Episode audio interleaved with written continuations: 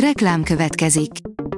A műsort a Vodafone Podcast Pioneers sokszínű tartalmakat népszerűsítő programja támogatta, ami azért jó, mert ezzel hozzájárulnak ahhoz, hogy a felelős üzleti magatartásról szóló gondolatok, példák minél többekhez eljussanak. Köszönjük! Reklám hangzott el. Lapszemle a nap legfontosabb híreiből. Alíz vagyok, a hírstart robot hangja. Ma október 19-e, Nándor névnapja van. A Telex szerint a SAD bemártó bizalmas, Gyuri felhívott valakit a minisztériumban, hogy intézkedjenek. A végrehajtói kar volt elnökének másik bizalmasát, Estimeát hallgatja meg a bíróság, aki szintén borított az ügyészségnek. A tanú egy olyan végrehajtó alatt dolgozott, aki már beismerte, hogy SAD pénzért cserébe tette őt pozícióba. A 24.20 szerint Bájer Zsolt, a nyugat felelős az Armageddonért.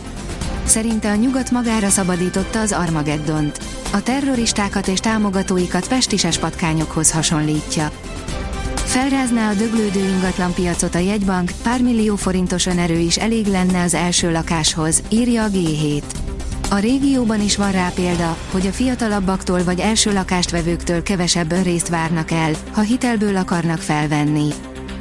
A Forbes írja, Izrael is atomhatalom és Netanyahunak nincs vesztenivalója. Egymásnak adja a kilincset az amerikai elnök és a brit miniszterelnök a közel-keleten, miközben egyik oldalról katonák, másik oldalról a segélyszállítmányok sietnek Gáza felé. Svájci újságíró, Orbán Viktornak igaza volt. Kurt W. Zimmermann szerint helyes volt Orbán Viktor migrációs politikája, hiszen Európa más részeivel ellentétben Magyarországon nem randalíroznak a Hamász párti tüntetők, írja a Hír TV. Hatalmas rohamra indultak az orosz páncélosok Avgyívkánál, jönnek az első videók. Több napnyi műveleti szünet után most úgy tűnik, újabb támadást indítottak az orosz páncélozott zászlóaljak Avgyívka térségében.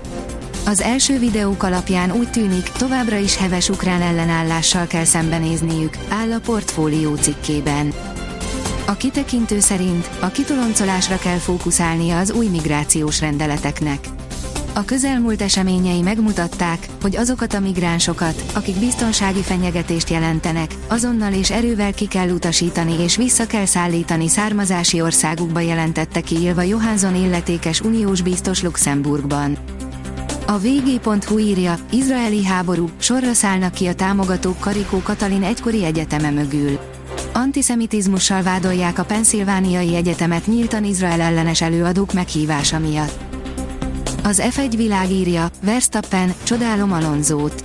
Rendkívül elismerően beszélt Fernando Alonsoról a Forma 1-ben jelenleg abszolút uralkodó Max Verstappen. A Red Bull versenyzője azt mondja, csodálja az F1-es mezőny korelnökét. Az Agroinform teszi fel a kérdést, mi számolható el parlagként 2024-ben. A HMKA 8. előírásban olyan parlagon hagyott terület fogadható el, amelyet legalább a január 1-től augusztus 31-ig terjedő időszakban pihentetnek. De van más szabály is. Az Orbán-Putyin találkozó miatt összeültek a NATO tagországok nagykövetei. Aggasztó, hogy Magyarország úgy döntött, ilyen módon lép kapcsolatba Putyinnal ahogy az a nyelvezet is aggasztó, amivel a miniszterelnök Putyin ukrajnai háborúját jellemezte, írja a 444.hu. A büntető.com írja, egy magyar fiú kalandjai a Chelsea futballtáborában. Mi vár egy tizenéves játékosra, aki ki akarja próbálni magát a világ egyik legnagyobb futballklubjának nyári táborában? Wagner Donát egy Londonhoz közeli magániskola futballcentrumában napi 4-5 órát edzett a kortársaival, akik Új-Zélandról, Litvániából, az Egyesült Államokból, vagyis a világ legkülönbözőbb pontjairól érkeztek. Az Eurosport szerint Boris Becker rángathatja ki a gödörből a világ egyik legjobb fiatal játékosát. Edzőként is nagyot alkotó egykori topjátékos tűnt fel az utóbbi időben jelentős hullámvölgybe kerülő Holger Rum mellett.